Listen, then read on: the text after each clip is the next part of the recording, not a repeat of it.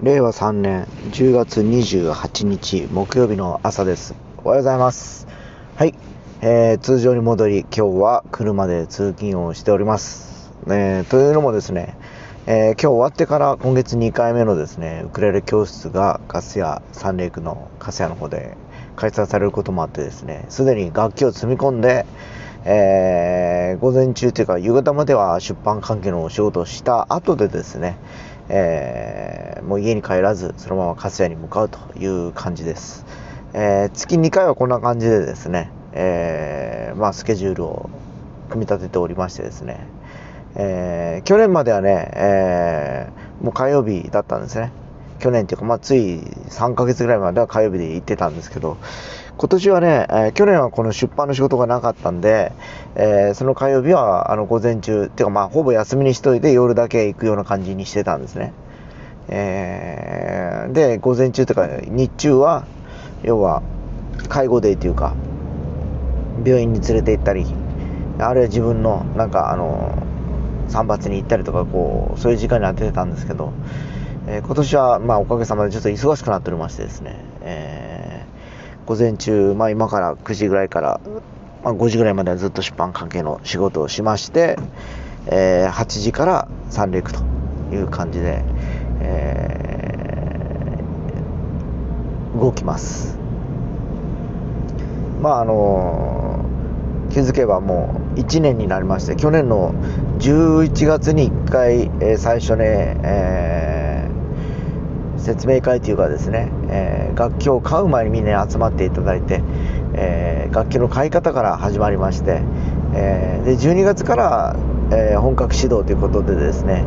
えスタートしたんですけどまあね基本的にはあのそこからね大体3ヶ月6回シリーズで終わる予定だったんですよ。本当はね。6回で終わりましょうかということだったんですけど結局あの1月に入り、えー緊急事態宣言が出てコロナウイルスの影響で施設がまず使えなくなってですねえー、参ったなということで、えー1月の1回やったっきりで次から5ヶ月が空くんですよ。5月までできなくて。だまともにできたのは12月の2回だけで、えー12月の2回と1月の1回だけでそれから、えー数ヶ月時間が経って5月、えーになりまたやろうとしたらまた緊急事態で出て7月と。でで今回は10月ということで今年は1月5月7月10月ということで4回、えーそうですね。1月1回。で7月あ5月1回。7月に1回で10月が今回2回目なんで45回目なんですね。でまあちょっと去年からスケジュールがだいぶ変わってきたので、えカリキュラムの内容を変えましてですね、えーもうある程度もう基本的なことを皆さんできてるようになってきたんでいろんな新しいコードだとか新しい曲だとかいくつかね、えーアレンジしてます。私の方でいろいろとコードを変えたりどうのこうのとで普通の童謡でもちょっといい感じのコードに変えたりだとかあとはそのアンサンブルとして、えーいろいろと皆さんがね、えーやれるような感じにちょっとやってみるのも面白いなと思いながら、えーただ一曲を合奏するわけではなく、えーまあジャムるという感じに、えー今ちょっと設定しようかなと思ってます。だから今人数がね大体10名前後いらっしゃってまああの参加できる方々もあるんで、え基本的に5名か6名ぐらいの方は大体毎回、えまああの来られる方は入れ替わりするとしてもそうすると大体56名来られるんで、えその方の中で、えまあ、いろんな、えパート割りというか決めながらやりたいなと思ってやってはいるとこなんですけど、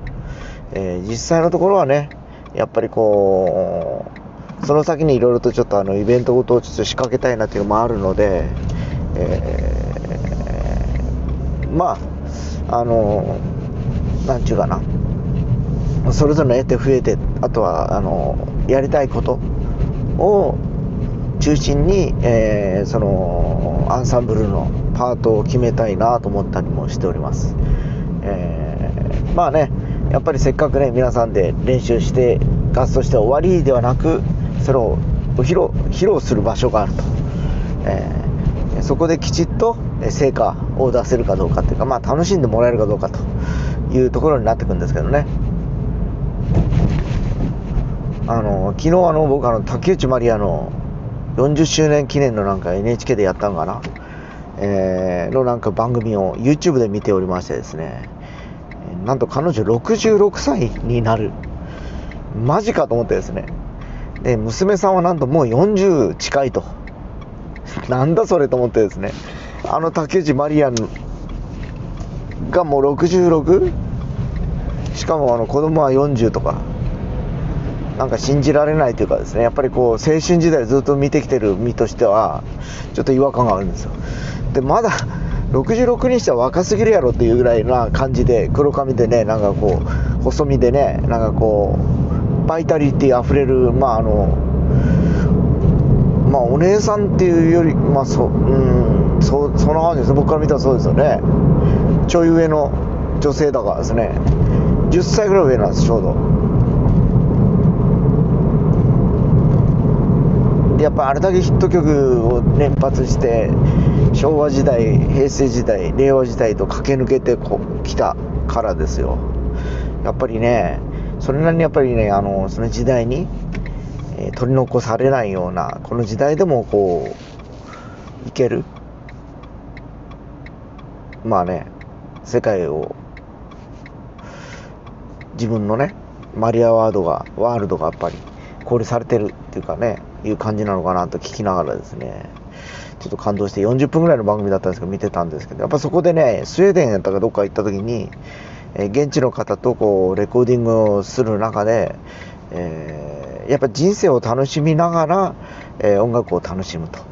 え、人生楽しめないと音楽は楽しめないっていうワードが出てきたんですねなんか。全くその通りでですねなんか無理して楽しくないことやってもそれはなんか全然こう苦痛だったりしてよくあのなんだろう僕はヤマハにいたこともあってですねやっぱりこう講師の方っていうのは資格を取らせるためにいろいろとこう厳しくね指導していくっていうのもあるんですけどうんはたまたそれは音楽なのかっていうのは当時から僕は疑問に思っておりましてですねやっぱり音楽ってのは音を楽しまないと意味がないと。いうイメージを持ってたので僕自身はもう全然スパルタな指導したこと一度もありません。もうあの好きなようにマイペースにやってもらう。これがもうコンセプトです。ということで今日5分落ちですね。ちょっと混んでましたね。ということもあって、えー、また今日来られる方、えー、数名には楽しく、えー、過ごしていただきたいなと思いながらですね、えまあ、あのとある方から言われました癒しの時間になっておりますと前回言われましてですね非常に、えー、嬉しく思いましてですね、えそんなひとときに今日もできればいいなと思って、えおります。まあね、えー音楽ってはもうそもそもそういうもんなんでですね。なんかこう普通にこうしなきゃいけないああしなきゃいけない行かなきゃいけないとかいうのはもうないないです、えというわけで今日も到着しましたので行ってまいりたいと思います。それでは。